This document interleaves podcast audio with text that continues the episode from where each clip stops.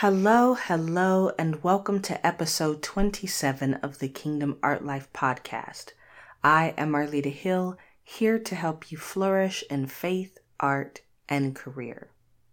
In our last episode, we began tackling this idea that we wrestle with about our art career compromising our faith, and we began presenting mindsets to help us overcome this struggle. The second mindset I want to share with you is understanding that this creative part of you has been given to you for your life, not just for your Christian service. It's something that God has given to you to use to participate, respond to, and take space in this life. It's something that He's given you to engage with Him in relationship. We've talked about how we fall prey to wonky thinking about the relationship between our faith and art career.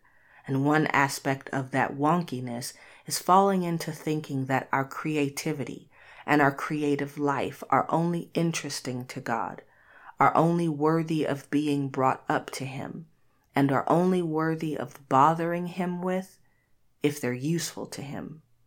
But here's the wonderful news God is not in relationship with you because you're useful to him.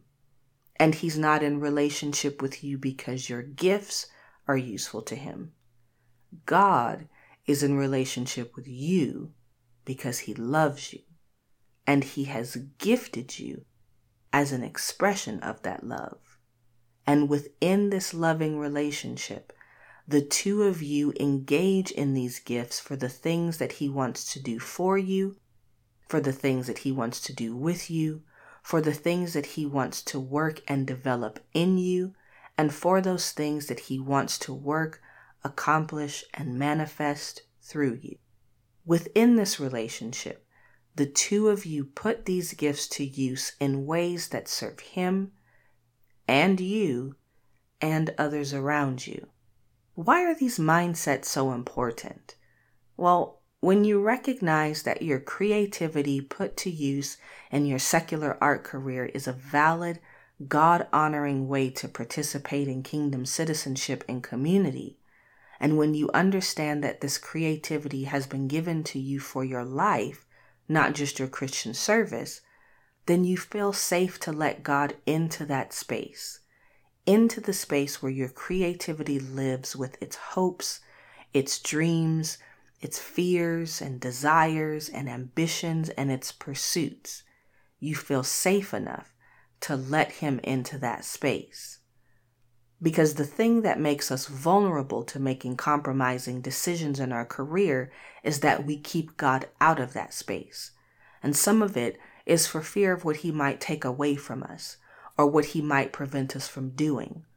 But sometimes we keep him out of that space because we genuinely don't want to be disrespectful or displeasing to him. It's like if there's something you know your mother doesn't like, and it's not that you don't do it, you just don't tell her about it, and you don't do it around her. You don't talk to her about it because you know that it makes her upset. And sometimes that's what we do with God when it comes to our careers we keep him out of that space. We don't talk to him about it. We don't do it around him. And there's another thing that we just don't think of him in that space because we're not used to having him there.